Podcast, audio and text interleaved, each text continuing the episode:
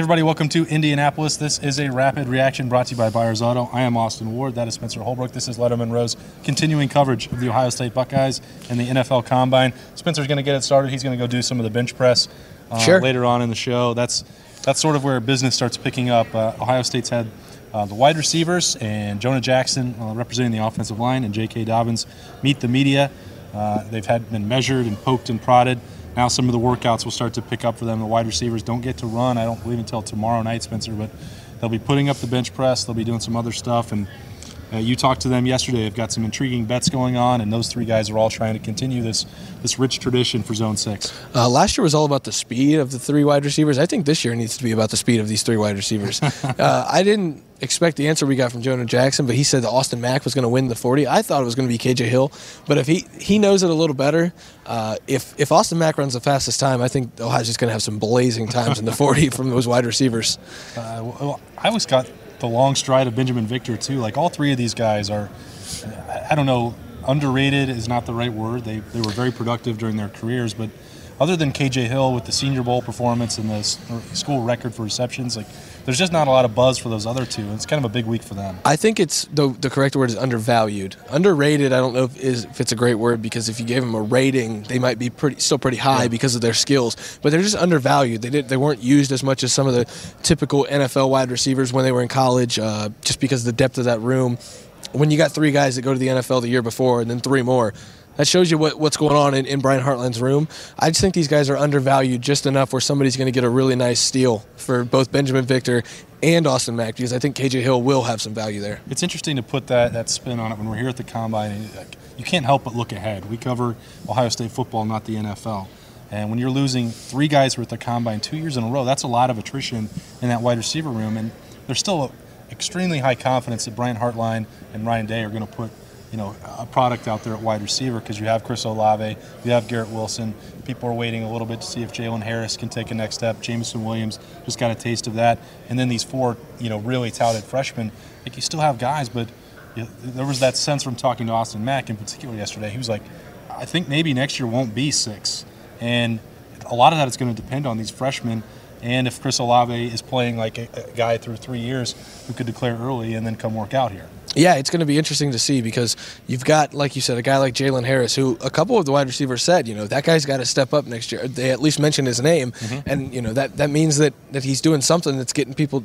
You know, saying his name a little bit more. Uh, but those freshman wide receivers, man, it's going to be hard to keep them off the field. If they go fewer than six in a rotation, I'll be I'll be surprised. But hey, maybe I shouldn't be because if those guys are saying it, they know better than I do. Mean, when you're at running back, you only have to lose one for it to be a big deal, especially if it's a guy who ran for 2,000 yards. And J.K. Dobbins stood up there at the podium. He talked about you know trying to the high ankle sprain, how much it hurt, how people have now questioned his hands because of the drop, uh, the, the screen drop, and then the other one that was you know a little iffy at the goal line in the Fiesta Bowl.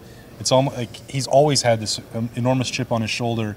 Um, that's going to be exacerbated again here as he tries it's to prove just himself. but- it's just another chance for him to, to prove people wrong because now you know the guy has they're the only two drops I can think of in his career. I mean, if you could think of a few more, go ahead. But like, I just can't think of them. And now he's got hands questions. You know, he maybe he'll have a durability issue, question because of the ankle, just one game. because he didn't get to play so many second halves. Yeah, it's it's just he's always had been the guy that's had to prove people wrong. And 2,000 yards didn't do the trick. So these NFL workouts aren't going to do the trick. I imagine you might see him fall a little bit in this draft, but it, it it's pretty crazy to me that a guy can run for 200 2,000 yards in a season, win no awards from his own conference, and then and you know still fly under the radar here at the NFL Combine with all the people who are supposed to know the game best Yeah.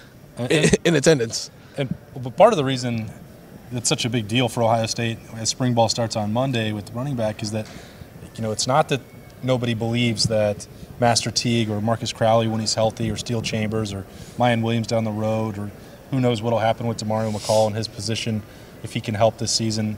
Uh, we'll see when that when practice starts. But those guys are all good players and they were uh, recruited for a reason. But this, you know, J.K. Dobbins was a special, special back. And you look at the school record book and it reflects that. It's that's why it's such a big deal going into spring because that guy could do everything for you. And I think when you look at, uh, especially Master Teague right now, you're not sure if he can handle the every down load the way J.K. Dobbins did. J.K. went to bat for him. He said you shouldn't be, you know, judging him off of getting thrust into the Clemson game when he got hurt. but that's the last thing we've got to look That's at. that's what everybody does. It's the same thing as him getting questions on his hands because of the last game. The last impression we had was him not, just be frankly, not playing very well. Yeah. And J.K. Dobbins is one of those guys where anytime he was on the field, there was an energy about the offense. And when Master Teague went in the game, it was more of a okay, we're gonna there's gonna be a bruising element to this offense. It's not gonna be very much ex- as explosive. Well, now he's got to show that he can do that because J.K. Dobbins can't be explosive anymore at Ohio State. And so now the question is, can Master Teague take the next step and not just be the secondary back in this offense that, that comes in and, and takes puts a toll onto the defense, but can he be the guy who's just as explosive as J.K. Dobbins was? And we've seen it a couple times. The Northwestern game, we saw it. I turned my back to I think take an Instagram picture for the Instagram story. Follow us at Lettermen Row, and uh, you know he ran 74 yards or whatever. But you know it, it can happen. He just has to prove it.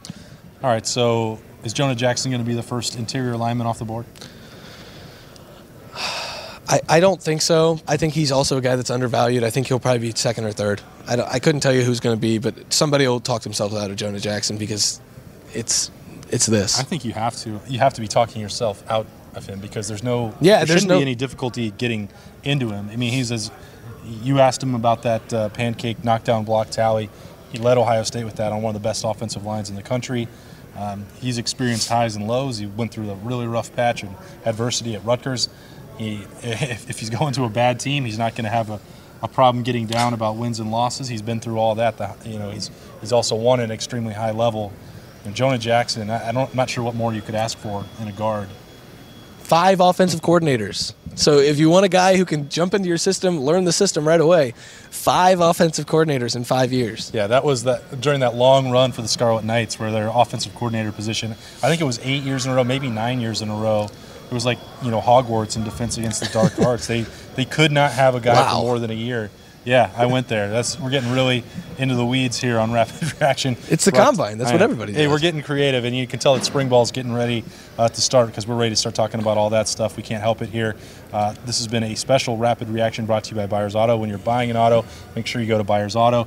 That's Spencer Holbrook. I am Austin Ward. We'll be, we'll be here all week uh, covering these Buckeyes at the NFL Combine and getting ready for next Monday as Ohio State hits the practice field. So until next time, we'll see you then.